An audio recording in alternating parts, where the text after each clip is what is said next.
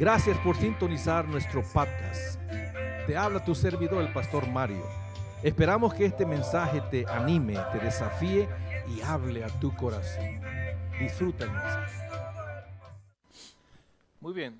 Hace un tiempo atrás comenté, pero lo, lo, quiero hacer otra vez de una forma un poquito diferente y es lo que tiene que ver con paradigmas. Diga conmigo paradigmas. Hubo un día, una ocasión en la, en la historia cristiana que la fe, la esperanza y la razón de estar unidos a Cristo fueron sacudidos. Fue un día sin duda de gran dolor,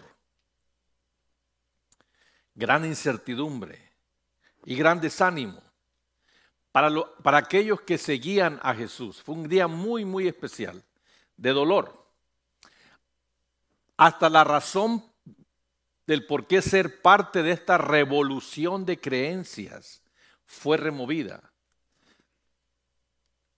Sin embargo, en ese día de desánimo, los doce salieron de ese lugar para convertirse en los doce que cambiaron el mundo entero.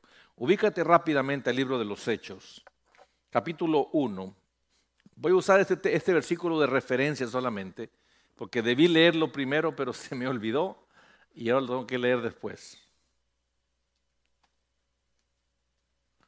Saludamos los que están por internet en esta noche, todavía de la casa. Este, encontró Hechos capítulo 1, versículo 9 al 13. Dice así, después de haber dicho estas cosas, fue elevado mientras ellos miraban y una nube le recibió y le ocultó de sus ojos. Y estando mirando fijamente al cielo mientras él ascendía, aconteció que se presentaron junto a ellos dos varones en vestiduras blancas, que les dijeron, varones galileos, ¿por qué estás mirando al cielo? Ese mismo Jesús que se ha sido tomado de vosotros al cielo, vendrá de la misma manera, tal como le habéis visto ir al cielo. Y entonces regresaron a Jerusalén desde el monte llamado Los Olivos, que está cerca de Jerusalén, camino de un día de reposo. Y cuando hubieron entrado en la ciudad, subieron al aposento alto, donde estaban hospedados Pedro, Juan, Jacobo, Andrés, Felipe, Tomás, Bartolomé, Mateo, Jacobo, hijo de Alfeo, Simón el celote, Judas, hijo de Jacob. Este es el escenario donde Jesús es tomado de la tierra al cielo y los discípulos experimentaron un gran dolor. La razón de estar juntos se fue. La razón de las creencias de la fe en cristiana se fue. La razón del trabajo arduo para él se fue. La razón de seguir perseverando se fue la razón del por qué dejaron todo para seguirlo se había ido. Era un momento de mucho desánimo. Sin embargo, ellos regresaron del Monte de los Olivos al aposento alto con un gran dolor. Y sin embargo, después de 50 días, recibieron un empoderamiento que los convirtió en los que transformaron y pusieron de cabeza al mundo con el mensaje de Cristo resucitado. Quiero hablarte en esta noche acerca de esta palabra que está ahí, paradigmas. El poder de un paradigma. ¿Qué es un paradigma? Paradigmas son modelos, patrones, conjunto de ideas que a menudo seguimos en determinada situación, determinado contexto o en determinado tiempo somos nosotros los seres humanos, somos muy propensos a encerrarnos en cajas, en limitantes, en lo conocido. Nos gusta movernos en lo que es conocido. En el momento que andas en un área desconocida, te incomodas. Diga conmigo, cajitas, esquemas, lo conocido. Todo eso son paradigmas. Y todos en un punto de nuestra vida hemos experimentado la creación de paradigmas como también la ruptura de ellos. Y es importante que entendamos algunas cosas de eso hoy. los discípulos o, apóstoles que experimentaron o sufrieron la partida de Jesús, paradigmas que ellos tenían fueron rotos. Y ahorita vamos a ver algunos de ellos. Déjame decirte un poquito acerca de los paradigmas. Pero ¿qué dije que son paradigmas? Modelos, patrones, esquemas, conjunto de ideas que seguimos, a menudo seguimos en diferentes circunstancias, momentos Ah, de nuestra vida. ¿Estamos? Los paradigmas, yo quiero que lo, puedas ver como la palabra es paradigmas, pero también lo puedes llamar esquemas, cajitas, lo conocido, también son sinónimos. Los paradigmas tienen el poder de robarnos destino y felicidad.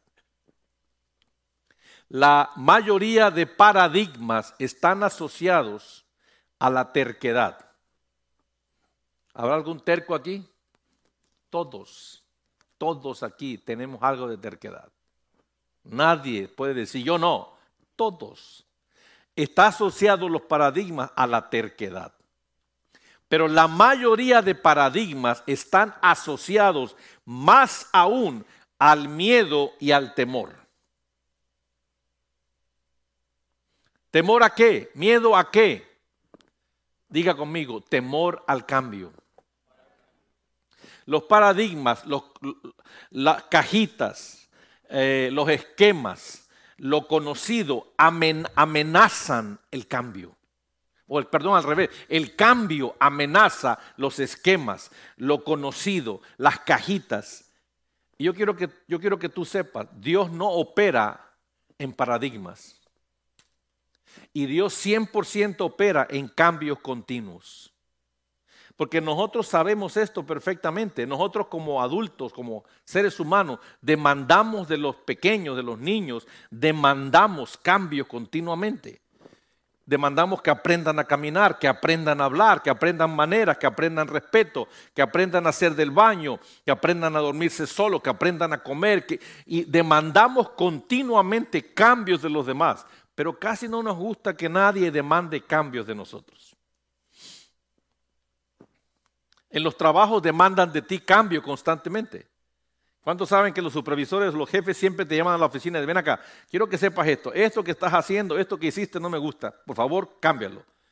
Y, yo no conozco casi nadie que se pone al tú por tú con el jefe, no, no, pero a mí no. Ah, no, dice, si tú quieres que lo cambie, lo cambio pero lo cambia temporalmente para agradar a alguien, pero no de corazón. Dios está totalmente detrás del cambio de corazón, no el cambio para agradar a nadie. ¿Estamos aquí todavía? Muy bien. Algunos paradigmas sociales hoy muy comunes, algunas cajitas sociales muy comunes, que los, los vemos y ni cuenta nos damos, ni nadie se atreve siquiera a cuestionarlos. Por ejemplo, asociamos Navidad roja y nieve. Si tú piensas en, Navidad y asocias el color rojo y la nieve. Pero la industria, eh, retail industry, ¿cómo se diría eso? Retail industry. La, industria de consumo, la industria de consumo, viendo el gran éxito que tiene en el manejo de Christmas, el manejo de Navidad, la industria del consumo ha tratado de incrementar sus ganancias incorporando otro momento de Christmas. Y entonces empezaron a promover lo que se llama Christmas en July. Sin embargo, la sociedad se ha opuesto a eso, sobre todo las culturas diferentes a la anglosajona o a los blancos. Los blancos están más a favor que las otras culturas. Nosotros rehusamos pensar en Navidad que no sea diciembre. Pero Christmas in July es un, esfuerzo de romper el esquema de Navidad solamente en diciembre para, para monetarizarlo a través del año. Pero eso demuestra cuán marcado está en nosotros el rojo, la nieve y Santa Claus con Navidad. Es un paradigma social que ahí está. Otro paradigma social es trabajando duro se sale de pobre. Absolutamente falso. Jamás he visto a alguien que trabaja duro y sale de pobre. Se daña la espalda o se daña las manos, pero no sale de pobre. Es la mano de Dios lo que saca de pobre a la gente. Pero eso es un paradigma, es una, una creencia, es una cajita que en el trabajo duro y esforzado la gente sale adelante. Pero no necesariamente. Otro paradigma muy común es, los ricos son personas arrogantes y orgullosas. Falso. Los pobres también son arrogantes y orgullosos. Otro paradigma, a Dios se le busca y se le encuentra solo en una iglesia. Falso. A Dios se le busca y se le encuentra en todos lados, hasta en la regadera. Este es uno de los más comunes y algunos de ustedes yo los he escuchado decir esto y es absolutamente falso. La gente se desvela o toda la semana trabajan muchas horas y entonces asumen que dormir tarde al el siguiente día o otro día, dormir 14 o 15 horas, recupera todo lo que se perdió de sueño durante la semana. Eso es falso. No recupera nada. Pero la gente piensa que me quito las desveladas durmiendo el viernes de noche hasta el viernes, el sábado hasta las 5 de la tarde. No, no, no, no quita nada. Otro muy común en la sociedad es, es mejor ganar poco pero seguro que estar creyendo, creyendo en Dios para más y nunca verlo. Así que mejor poco pero seguro que andar creyéndole a Dios por más. Este es bien común que este es un paradigma que yo conocí a Robin hace años. Fue lo primero que le dije que no hiciera aquí. ¿Te acuerdas, Robin? Cuando Robin llegó aquí, pero no nomás él, todo el mundo en las iglesias siempre ha manejado esto. Que hay canciones en la iglesia que se llaman canciones de adoración. Primero adoración, las suavecitas. Esas son para adorar a Dios. Y las rápidas son para alabanza unas te conectan con Dios, las otras motivan a la gente. Eso no es verdad, pero así se ha manejado por muchos años. Este es común en mucha gente. Mejor espero que algo salga negativo, que salga mal, que estar esperando que salga bien. Porque si sale bien, pero si sale mal, me va a lastimar. Entonces mejor no espero que salga bien. Al fin y al cabo espero que salga mal. Y todo el tiempo vamos por la vida esperando que las cosas salgan, bien, salgan mal para prepararnos y no ser lastimados. ¿Estamos aquí? Quiero que sepas, hermano, que ¿alguien tiene calor o soy yo nada más?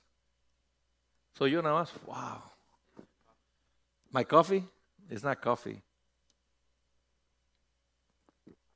Ah, eso debe ser, you're right. Right, because I'm burning up in here. Up in here. Ok, es, la bebida. Estoy tomando un té y obviamente me, me está asando.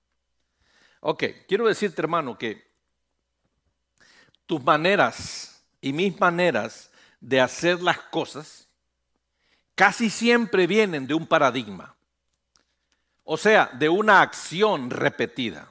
La manera como hacemos las cosas siempre por ejemplo, yo tengo una dinámica, como yo, escribo mis mensajes, eh, cómo abro la Biblia, cómo escribo, una dinámica, la manera como hacemos las cosas casi siempre vienen de paradigmas.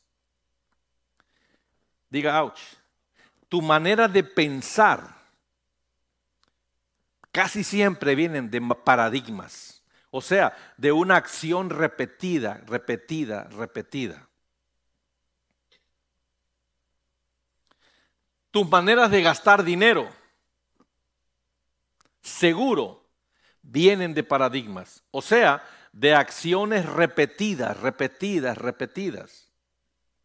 Los paradigmas en cuanto al dinero son bien, bien peligrosos. Mantienen a la gente pobre o las mantienen prosperando continuamente. Hay gente que le tiene miedo al dinero y no gasta y siempre carece porque se le va en pito y flauta. Hay gente que no le tiene miedo y gasta todo y nunca tiene lo suficiente.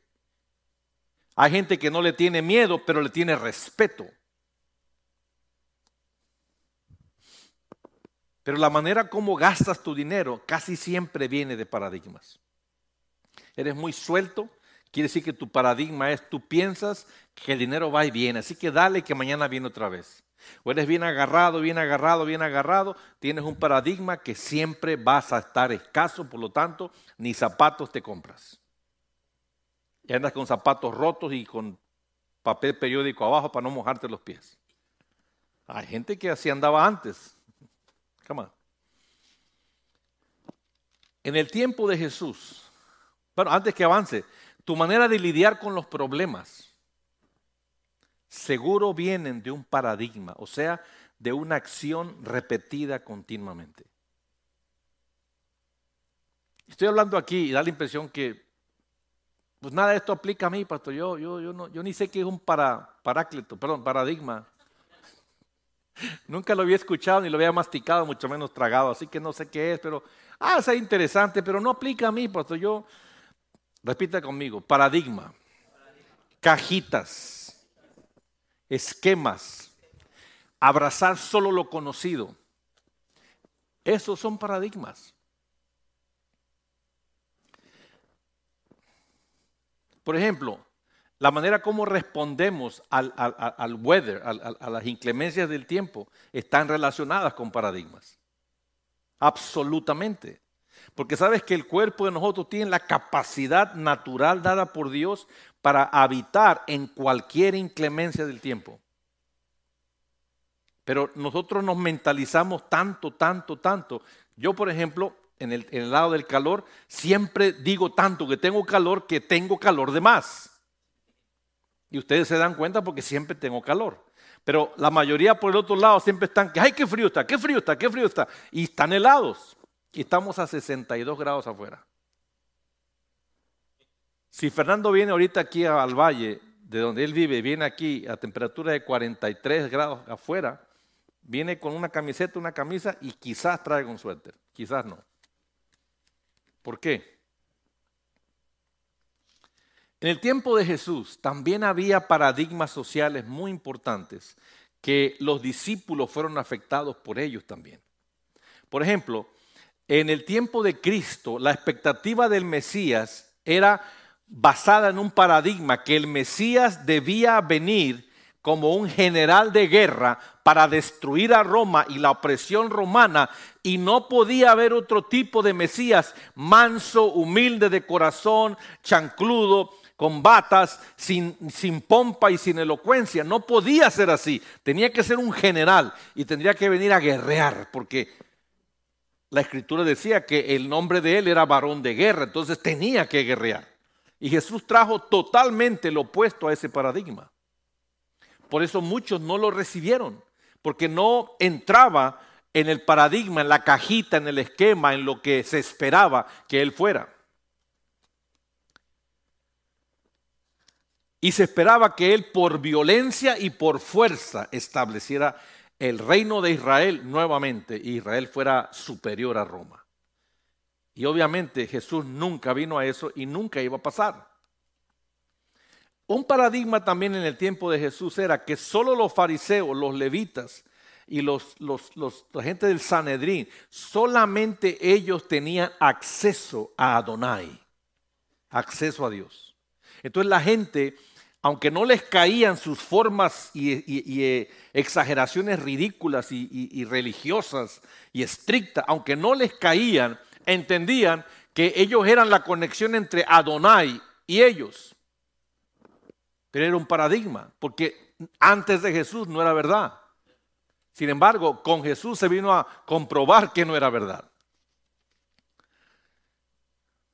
Otro paradigma en el tiempo de Jesús era que Dios era solo Dios para Israel, no para gentiles. Los gentiles no tenían acceso ni derecho a Dios, solo el pueblo de Israel.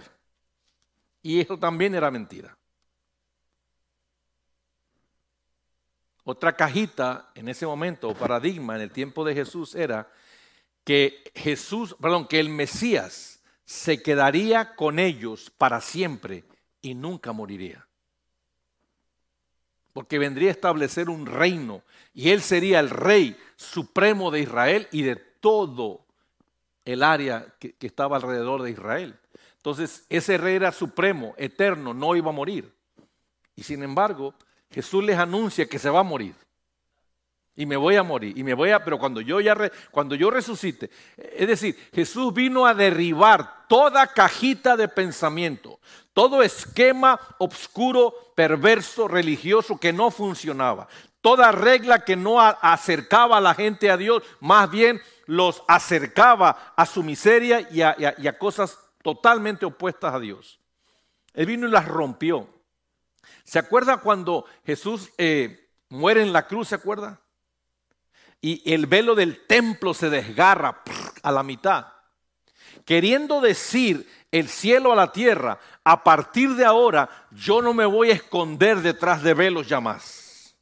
Porque en el, en el santuario terrenal ese velo era donde estaba el lugar santísimo y ahí se cubría la presencia de Adonai, la presencia de Dios estaba ahí.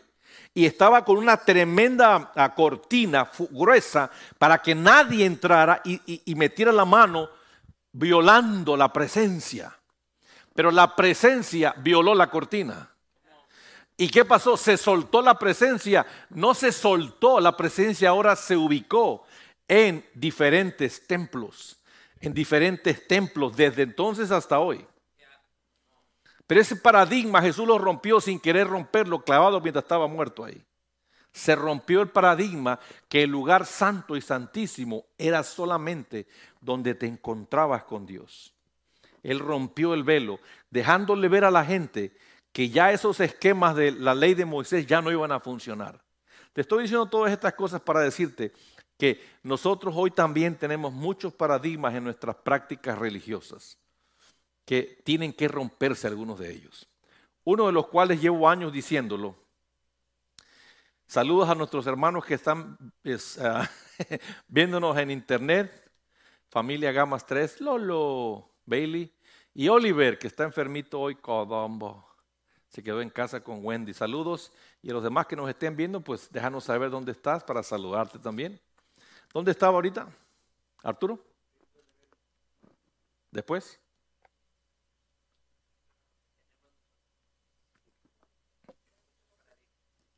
Tenemos muchos paradigmas que Dios quiere romper. Uno de los que ya a mí me ha, tenido prácticamente fastidiado, pero mm, mm, la verdad no sé cómo romper eso, es la, forma tradicional que hacemos el servicio los domingos. es algo ritual que no tiene sentido absolutamente, ni, ni, a ti te agrada, ni a mí me agrada, ni a nadie le agrada, ni a Dios le agrada.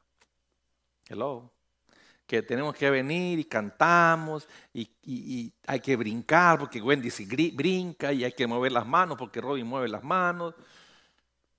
Pues la gran mayoría no, no tiene ganas ni de cantar, ni de mover las manos, ni de brincar. Pero lo hacemos, we just go through the motion, lo hacemos porque es parte del ritual. Pero it doesn't work. Hello. Have you noticed? ¿Se han dado cuenta? It doesn't work. No funciona.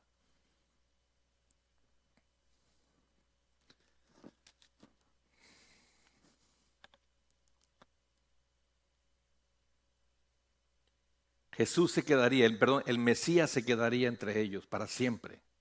Ese era un paradigma. Pero Jesús murió resucitó y se fue. Y en esta lectura bíblica que hicimos, eh, narra el momento en que Él se va y estos doce se quedan ahí viendo para el cielo, desconcertados, tristes, sin saber qué pensar ni qué hacer de lo que estaba pasando. Y estaban tan descorazonados que un ángel tuvo que bajar a traer consuelo a ellos para la tarea que seguía por delante. Se rompió un gigantesco paradigma, en los doce, que el Mesías estaría con ellos y que su maestro estaría para siempre con ellos. Ya se, ya se fue, se fue. ¿Y ahora qué hacemos?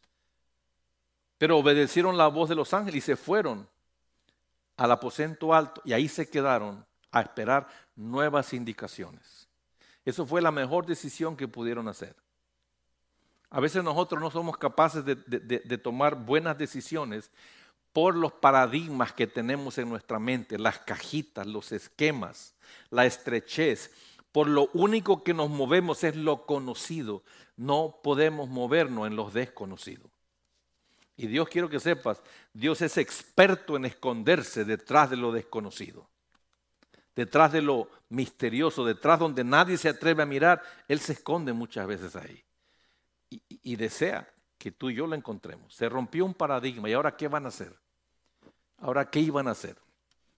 Fíjate, yo he observado a través de unos cuantos añitos que cada vez que Dios nota se da cuenta que tú y yo hacemos cajitas de pensamiento, modelos de comportamiento, esquemas de pensamiento, paradigmas, y los repetimos siempre y siempre y siempre y siempre y siempre. A menudo Él viene y los rompe, los ajusta. ¿Para qué? Para darte libertad, diga conmigo, y creatividad. ¿Se ha fijado que no somos muy creativos? Ni para vestirnos a veces somos creativos. Uno de los reclamos de mi esposa siempre hacia mí es que yo siempre tengo los cuatro tipos de pantalones. Negro, café, azul y gris. Y un hombre con cuatro tipos de colores de pantalones, con eso puede vivir toda su vida. No requieres más. Por eso, por eso en los últimos dos años lo que yo me he comprado ha sido solamente jeans. Pero somos bien pocos creativos, porque estamos acostumbrados a lo conocido. Vamos a un restaurante y comemos lo mismo, hello. Nos ponemos las mismas ropas. Recuerdo años atrás que Robin le quiso meter a Vicente la idea de que se cambiara ciertos colores. ¿Cuál era el problema de Vicente en aquellos años? ¿Qué era Robin? El, primero, eh, ¿qué era? ¿Blanco, blanco qué era?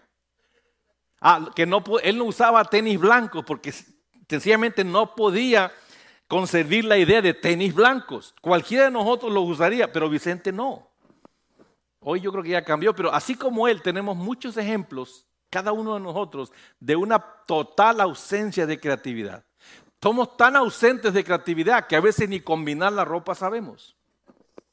Y algunos hacen unas combinaciones que parecen caja fuerte, hello.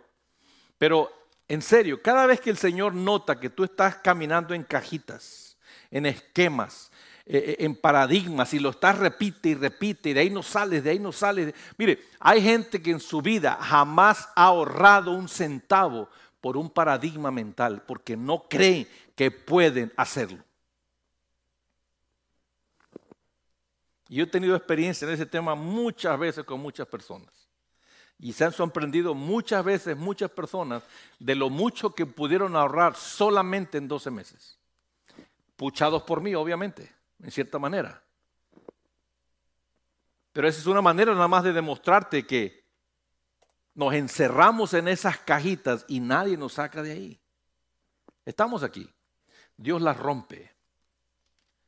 Y ahí te va lo que no nos gusta escuchar el Señor, el, Padre de todos nosotros, Dios de los cielos, para romper tus cajitas, tus paradigmas, tus esquemas, diga conmigo, Él usa crisis, problemas, pérdida de algo y hasta tragedias.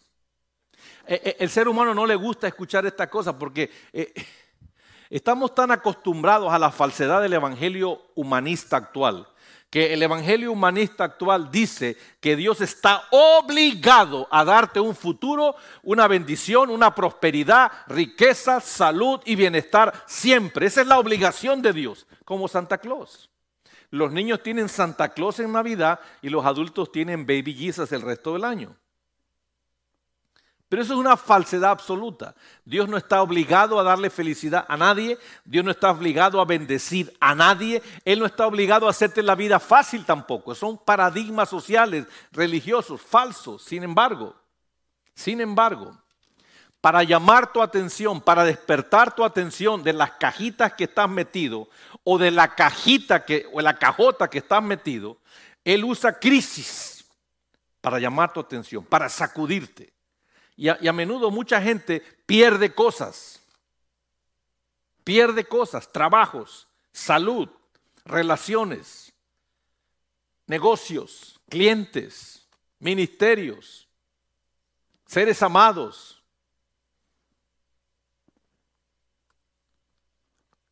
tienen el propósito de llamar tu atención.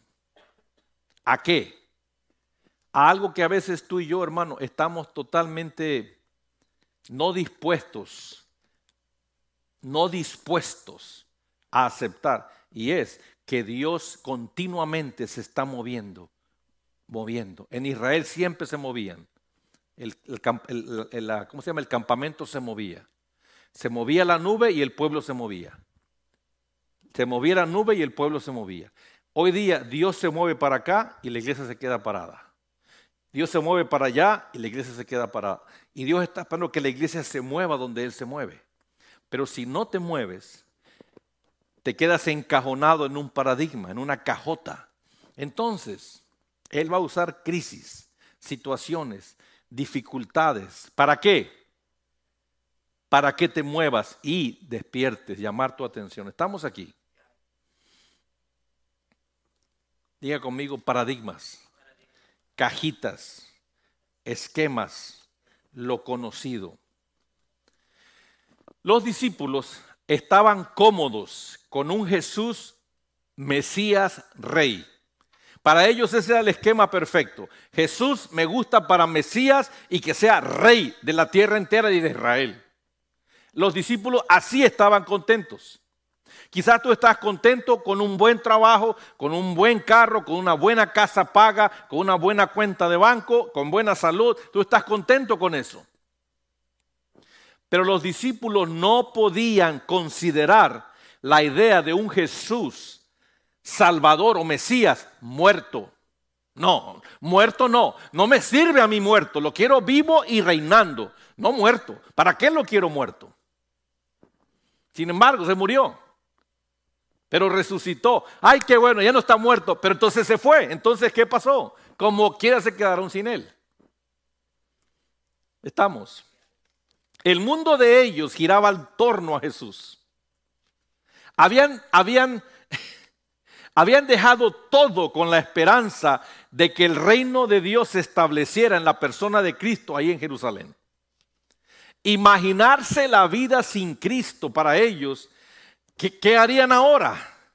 Eh, eh, Pedro dejó las, las redes y dejaron sus negocios. Mateo dejó su trabajo bastante bueno de cobrador de impuestos, dejó todo por seguir a Jesús. Todos dejaron todo por seguir, sin embargo, Jesús se desapareció y se fue al cielo. ¿Qué harían ahora? Igualmente como nosotros pasamos hace un, dos par de años atrás bajo, bajo el, el gobierno de Trump. Todo mundo pensábamos que las cosas iban a cambiar, serían diferentes y todo iba a cambiar a partir de ahora. Y ¡pum! Se nos cayó la cajita, se nos rompió las paredes, se rompió el paradigma. Y las cosas pasaron de malas en el tiempo de Obama, excelentes en el tiempo de Donald Trump, a peor en este momento. ¿Qué sigue? No sé. No sabemos qué sigue.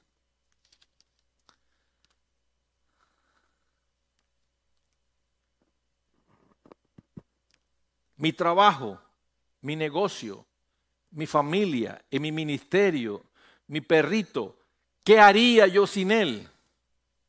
Mi troca, ¿qué haría yo sin él? El corazón de estos muchachos, los doce, estaba roto, decepcionado, ansioso ahora. Tanto así que el ángel tuvo que venir y tuvo, que ser enviado para consolarlos, para que cobraran ánimo. Pero quiero recordarte, porque yo sé que lo sabes, que antes de Jesús morir en la cruz, Él les dijo 17 veces que iba a morir. ¿Cuántas veces? ¿Y cómo es que ni siquiera se acordaban de una de ellas? ¿Por qué no, por qué no podían recordar que Jesús les dijo que iba a partir? Vea conmigo, paradigmas. Ellos se hicieron de por sí ya la tenían la idea de que el Mesías vendría a cambiar todo y sería para siempre. Que no importa lo que Jesús dijera diferente a eso, ellos seguían creyendo que así iba a ser, aunque Jesús decía lo contrario. Él les advirtió que moriría 17 veces, pero también les dijo que resucitaría. Y cuando murió, No estaban esperando que resucitara, resucitara. ¿Por qué? Porque los paradigmas de ese momento estipulaban que nadie que muere resucita. A pesar de que Jesús había resucitado, no sabemos a cuántos, porque la escritura solamente tiene 34 milagros, 34 eh, milagros de Jesús registrados. Es imposible que él hizo 34. Pudo haber hecho más que no están registrados. No sabemos a cuántos Jesús resucitó. Pero él resucitó gente muerta, muerta, muerta y hasta de cuatro días de muerto. Si podía resucitar muertos, ¿por qué él no podía resucitar de la muerte? paradigmas. No podían concebir que Él, que resucitó muertos, Él no resucitara. Perdón, Él resucitara. Lo, veían muerto ya. E, estamos aquí. Les dijo varias veces, les conviene que yo me vaya. No se turbe vuestro corazón ni tenga miedo. Les dijo, en la casa de mi padre muchas moradas hoy, voy a preparar lugar para vosotros. En otras palabras, yo ya me voy. Y además les agregó, y si me voy, voy a regresar. Y si me fuere, vendré otra vez. Jesús les dijo claramente lo que iba a pasar y sin embargo ellos no estaban oyendo porque estaban, diga conmigo, dentro de sus cajitas. Como tú y yo a veces vivimos dentro de nuestras cajitas. Esta semana platicaba con una persona y me iba contando sus problemas así en un rapidito. Y entonces yo le dije, pero ¿por qué tú no vas a una iglesia te congregas para que aprenda? Ah, porque le dije una pequeña capsulita de sabiduría y se quedó, wow, déjeme grabarlo. Entonces le empezó a grabar en su teléfono lo que yo estaba diciendo. Entonces, dice, yo nunca había escuchado eso. Y ¿por qué no te congregas para que aprendas cosas y, puedas crecer en tu conocimiento? Obviamente como madre y, y joven que eres, necesitas aprender. Oh, no, no, no, yo, yo eso no tengo tiempo, me dice. ¿Por qué no tienes tiempo? Porque tengo babies, porque trabajo, porque tengo que hacer las cosas de la casa y porque...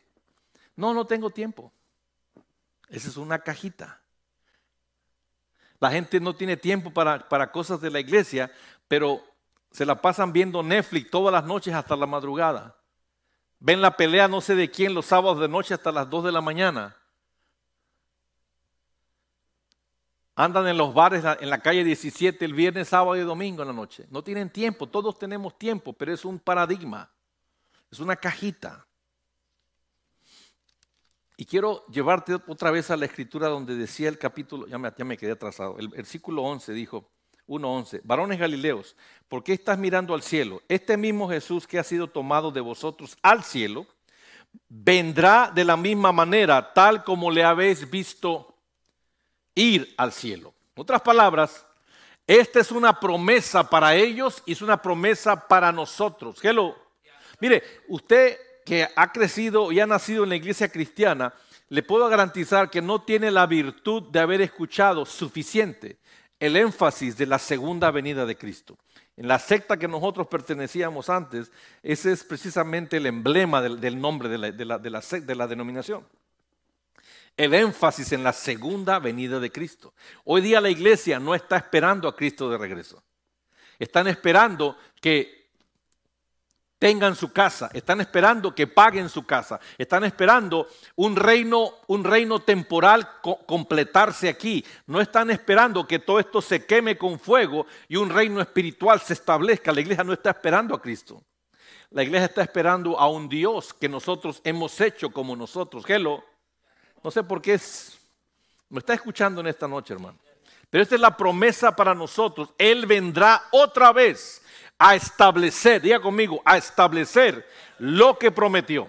Lo que Él prometió viene a establecerlo. Y hasta este momento nunca se ha encontrado algo que Dios haya mentido, que Dios haya fallado, que haya prometido y no cumplió. Lo que Él prometió viene a establecerlo. Y viene de regreso a eso. Él prometió llevarnos a un cielo. Y eso va a ser así. Pero no puede llevarte en este momento en la condición que tienes y con esa mentecita que tienes y con esa cajita con la que vivimos. Es demasiado grande lo que espera a los redimidos para tener cajitas tan chiquitas.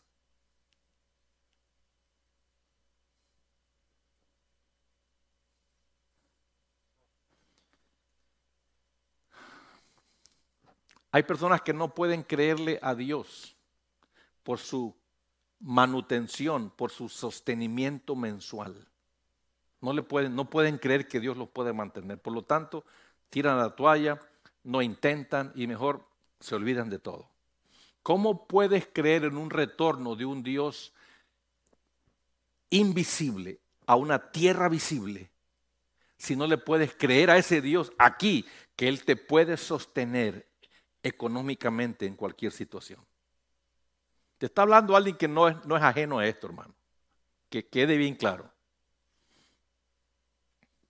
Por años yo pensé que dedicarme a ser pastor de tiempo completo era la cosa más ridícula y más peligrosa para mí. Por lo tanto, nunca lo iba a hacer. Y ya voy a hacer cinco años que hice eso. Entonces, no me puede usted decir a mí que Dios no puede sostenerte. Pero si no le puedes creer que Él puede sostenerte en este momento, ¿cómo puedes, cómo puedes creer que Él va a aparecer en las nubes de los cielos, como dice aquí? De la misma manera que fue llevado, de la misma manera va a regresar. ¿Cómo lo puedes creer eso si no puedes creer por un trabajo mejor que el que tienes hoy día? Tengo un buen trabajo, pastor, ya, ya, ya, ya gano bien. ¿Cuánto gano? A 11 la hora, pastor, ya gano 11. Wow. Y ya con eso te conformas, hermano. Bueno, bueno, pues el Señor ha sido bueno. Claro que ha sido bueno. It's not enough. Créele por más. No, no, no, no, no. Yo no puedo, yo no puedo.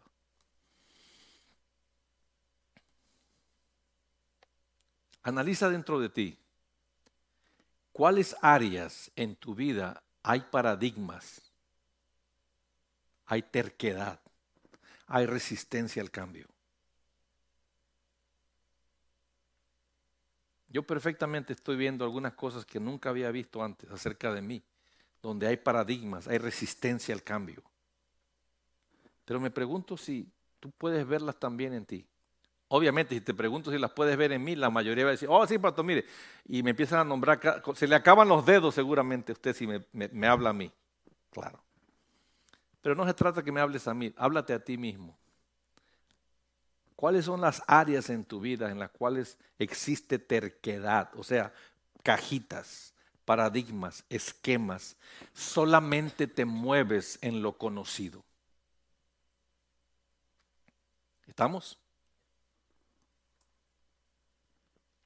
Creo que queda claro que Dios quiere, como hizo en el templo de Jerusalén cuando Jesús expiró y murió, y el velo del templo se rascó eso es lo que Él quiere hacer con nosotros y nuestra mente, hermano. Romper a mitad totalmente cualquier esquema limitante, cualquier esquema de que no se puede, cualquier esquema de que es imposible, cualquier esquema de que puede hacerlo con el hermano Vicente, con el pastor, con aquel, con allá, pero conmigo no lo puede hacer porque yo no soy igual que ellos. Ese paradigma Dios quiere romperlo. Y a veces Dios usa las cosas más insignificantes para traer la revelación a ti, pero a menudo usa aquellas cosas que tú tanto detestas, que son, diga conmigo, crisis, problemas, pérdida. La mayoría le corre a eso. Hay gente que, que, ha dejado de asistir a la iglesia cuando yo empiezo a hablar de estas cosas, porque, según ellos, estoy presentando a un Dios que no no, ama suficiente. Porque sabes, la onda diabólica hoy día, ¿saben cuál es? Presentar a un Dios que solo habla de amor, amor y paz, amor y paz, ¿qué onda amor? Y es el Dios de amor y todos lo quieren en amor. Pero ellos ni siquiera entienden lo que amor es. ¿Cómo pueden, si no entiendes amor, cómo puedes entender un Dios que es amor? Y ese es el Dios que la gente quiere ver, el Dios de amor, de amor y paz. Dios es amor, obviamente, pero es mucho más que eso. Estamos aquí. Quiero terminar en esta noche, terminar. Esta noche no he podido ver el reloj porque he estado mucho rato durante este tiempo deslumbrado, deslumbrado por las luces estas, porque he visto para allá y entonces no he podido ni ver el reloj ni ver algunas caras.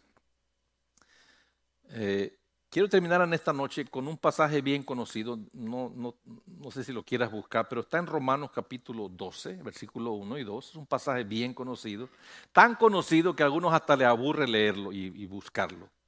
¿Estás ahí, cabamba? Es un mensaje para Oliver si está viendo. O Bailey Rose.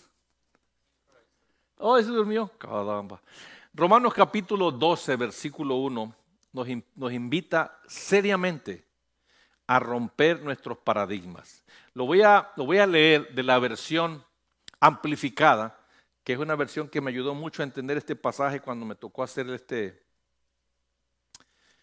uh, esta meditación durante varios días. ¿Lo tiene? Déjame te lo, te lo leo de la versión, como dije hace un momento, la versión de Amplify, de la amplificada. Y dice el versículo 1 de Romanos 12. Les ruego, hermanos, os ruego, hermanos, os ruego. En algunas versiones en inglés que decía, I beseech you, I urge you. Os ruego, hermanos, que hagan una decisiva dedicación.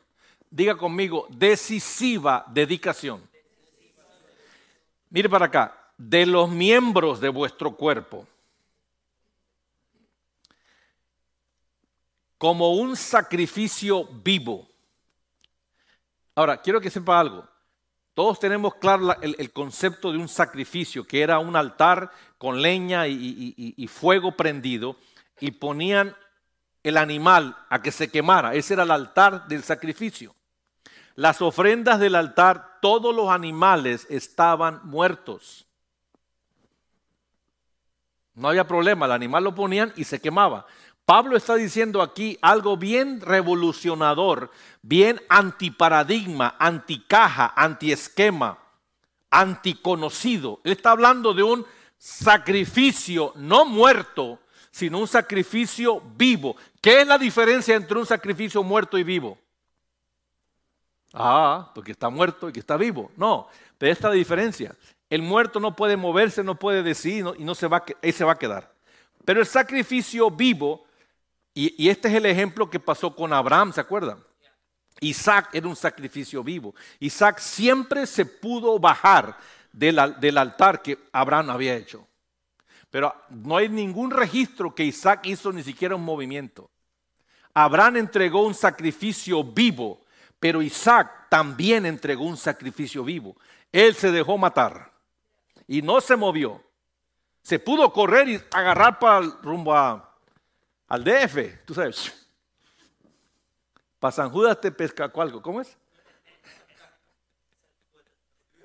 ¿O cómo es? Oh, es que ese es otro santo que él venera. Lucas, San Lucas. Y agarra para el monte, pero no, se quedó ahí. Isaac se quedó ahí. Y Pablo está diciendo aquí, yo les ruego hermanos, que hagan una decisiva dedicación de sus miembros, de sus manos, de su boca, de, su mente, de su cuerpo, de su sexualidad. Una dedicación decisiva para que sea un sacrificio vivo o sea, teniendo la capacidad de bajarse y huir, no huya, no se vaya, se quede. Se entregue a ser quemado, a ser muerto. Como un sacrificio vivo, agrega, santo y agradable a Dios. Versículo 2. Aquí está lo bueno. Dice, uh, ¿cómo, ¿cómo dice en la versión de ustedes?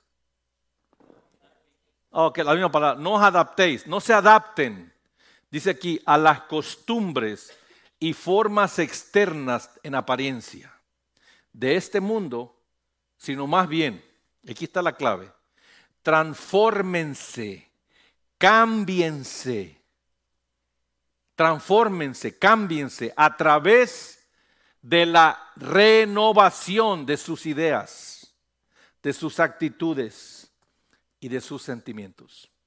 Nunca va a haber cambio en nadie si no cambia sus ideas, sus actitudes y sus sentimientos. Nunca. Piensa en la persona que te cae más mal donde sea. Nunca va a dejar de caerte mal, ella o él, Nunca. Si tú no cambias sus actitudes hacia Él, tus ideas y tus sentimientos hacia la persona. Nunca, nunca te va a caer bien. Note que no dije, si no cambia ella sus actitudes, sus sentimientos y sus ideas. No, te dije a ti. La única manera de poder renovar nuestra mente en este siglo que vivimos, la única manera de, cambiar nuestra vida es absolutamente cambiando las ideas que tenemos. Diga conmigo, paradigmas. Los sentimientos que tenemos son las cajitas. Las actitudes que tomamos, lo conocido.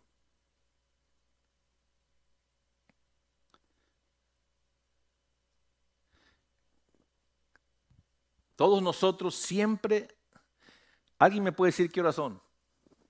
Ah, ah 22, ok, ya lo vi aquí. Sí, porque ahí no veo.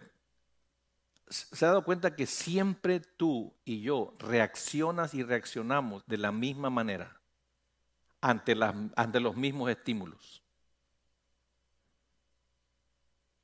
Si alguien te lastima, hay gente que reacciona violentamente lastimando. Hay gente que, lastima, hay gente que reacciona totalmente se frisa y se cierra y ya no vuelve a hablar.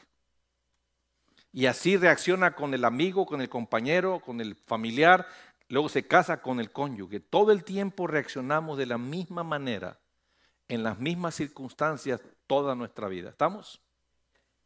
De hecho, esa es la razón porque muchas, muchas adicciones se forman. La gran mayoría de seres humanos están, están adictos a algo. A algo. Pero lo que todos estamos adictos, casi todos aquí, es a nuestras maneras de pensar, a nuestras maneras de reaccionar, a nuestras ideas, a nuestras actitudes y a nuestros sentimientos. Por ejemplo, no se ofenda a alguien aquí, no te, ofendas Marta, pero te voy a usar a ti. ¿Sabe a mí que me repatea el alma ver cuando estoy predicando? Me, arranca la cabeza literalmente en emociones. Ver que alguien entra y salga, entra y sale, e, eso a mí me voltea la cabeza. Es una falta de respeto para mí, para mí. Pero ahí te va. Yo tengo que cambiar esa actitud y ese sentimiento, porque honestamente, si yo permito que todo el que se levante aquí, sale y entra, me afecte, pues me quedo sentado hasta que no se mueva nadie. Entonces, el problema no es tanto en la gente, el problema está en mí, ¿lo, ve? Pero puedo agarrar, como he hecho muchas veces, agarrar y desde aquí empezar a prohibir que salga. Entonces, no se, es más, si necesita un pañal, ahí hay pañales, pero no se va al baño. Aquí se queda sentado usted, porque no me sale de aquí. Puedo, puedo meterme en, en esa avenida lo que quiera, pero ¿quién pierde? Pierdo yo, no, no, no, no, no gano ahí. Entonces, he tenido que entender de alguna manera que yo debo cambiar eso que me repatea el alma, que la gente entre y salga, entre y salga, entre y salga. No lo puedo entender. Pero ahí le va. Hace poquito me di cuenta, cuando yo no estoy predicando, yo hago lo mismo.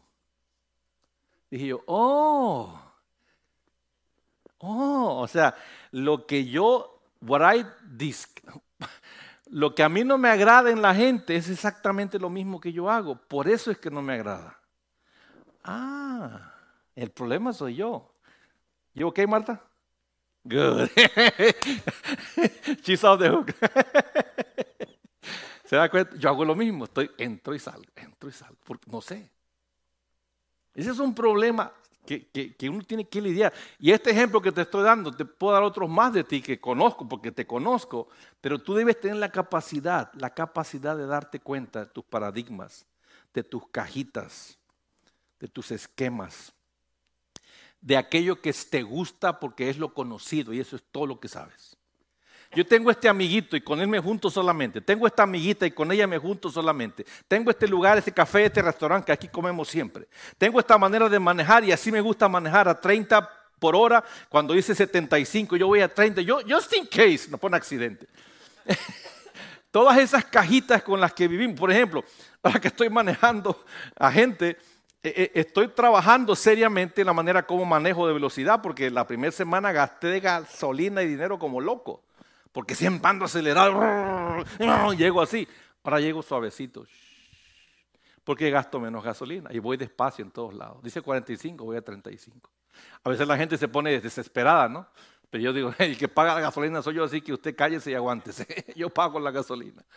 Pero e, ese es un paradigma, ese es un esquema, ese es un sentimiento equivocado. Ya te he hablado dos o tres míos. ¿Pudiéramos hablar de los tuyos? A veces los hijos responden, levantan la voz o en inglés dicen they talk back, te responden y tú eres mexicanote, ranchero de, sombrero y de botas y tú creciste en un rancho donde la gente no habla para atrás a los papás. No habla porque esa es falta de respeto. Entonces tu chamaco te responde o tu chamaca te responde y ya lo quieres cachetear porque estamos aquí. ¿Cuáles serán tus paradigmas que necesitan cambiar? ¿Cuáles son los esquemas que tienen que romperse? ¿Cuáles son los paradigmas que Dios tiene que abrir en ti? Sin duda los discípulos tenían varios, pero Jesús se los rompió todos y en recompensa les dio el más grande, la más grande recompensa que fue darles su presencia de Jesús mismo en ellos a través del Espíritu a partir de ese momento en adelante.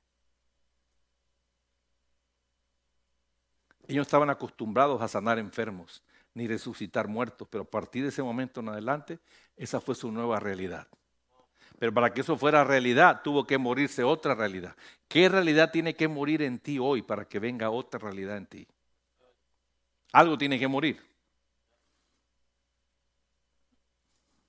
¿Qué es? Ese miedo que tienes a cosas tiene que morir esa incapacidad de expresarse, de, decir I'm sorry, esa capacidad de no expresar sus sentimientos. Una cosa que yo no puedo entender, eso I just no puedo. Yo no puedo entender personas, y, no quiere decir que yo sea muy bueno, no, no soy muy bueno, pero acuérdense, yo soy un comunicador, yo comunico desde aquí. Entonces, de alguna manera, anyway, pero yo no puedo entender una persona que no puede comunicarse.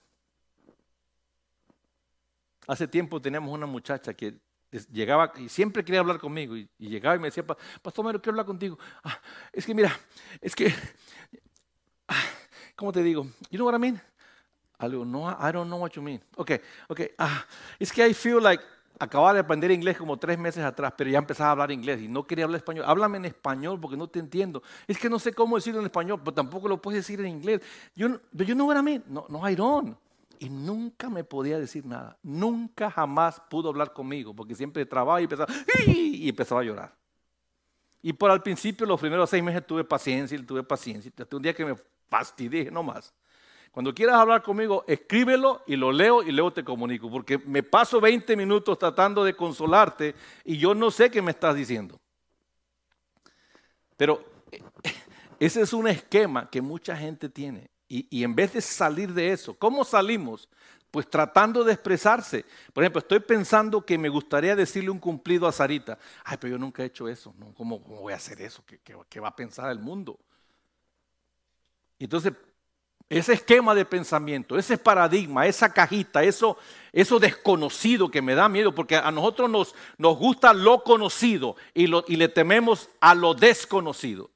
Entonces, si te, si si te te da temor lo desconocido, ese es el camino a caminar. No el camino conocido que es mostrar amor así. O sea, no, ese, camino te funcionó, pero no te va a funcionar en la siguiente etapa de tu vida, sobre todo como esposo y, y después como padre. Vas a tener que decir, buenos días, ¿cómo estás? ¿Cómo la has pasado? Qué gusto de verte, ok. Hasta la boca me dolió. ¿Te das cuenta? Diga conmigo, paradigmas, cajitas, esquemas, lo conocido. Póngase de pie en esta noche. Ya se durmió caramba. Vamos a orar. Padre, te damos gracias en esta noche por lo que nos has hablado a todos nosotros, porque quieres abrir nuestro entendimiento a un panorama más amplio, más fresco, más renovado, a quizás nuevos vocabularios, ¿Por qué no nuevos gustos, nuevos placeres, nuevos colores, nuevas ropas, nuevos lugares, nuevas canciones, nuevas amistades, nuevos lugares? Yo no sé todo lo nuevo que tú quieres traer a nosotros, pero da la bendición, Padre, que podamos ser lo suficientemente honestos de transformar y renovar con tu poder, no con nuestras fuerzas, con tu poder, nuestras ideas, nuestras actitudes, nuestros sentimientos y sobre todo nuestras costumbres, que tanto daño nos han hecho y tanta atadura han creado en nosotros. Pedimos perdón en esta hora, Padre, y pedimos revelación para que nos ayudes a entender más acerca del relajo que hay dentro de nosotros. Con tu gracia y con tu poder podremos traer luz a tanta oscuridad que necesita ser alumbrada. Te damos las gracias en esta noche por tu presencia en nuestras vidas, alrededor de nosotros, por tu palabra y por esta noche de descanso, de alimento que sin duda tendremos en la siguiente parte del día. Te damos las gracias en el nombre de Jesús y la iglesia dice amén y amén. Da un aplauso al Señor. Nos vemos este domingo. Recuerde, el otro miércoles vamos a estar explicando acerca del discipulado de madurez que empieza el otro viernes. Hermano, no se lo quiere perder. Va a estar un poquito largo, pero necesito que los que no se han inscrito se escriban y paguen su cuota porque este domingo, más tardar el miércoles, pero este domingo quizás le vamos a entregar eh, las hojas para que las vayan viendo y el miércoles se va a explicar cómo las van a usar por 30 días. ¿Estamos? Eh, si no ha pagado, pague y si no se ha escrito, escríbase. Nos vemos este miércoles, este domingo, si, si Dios quiere.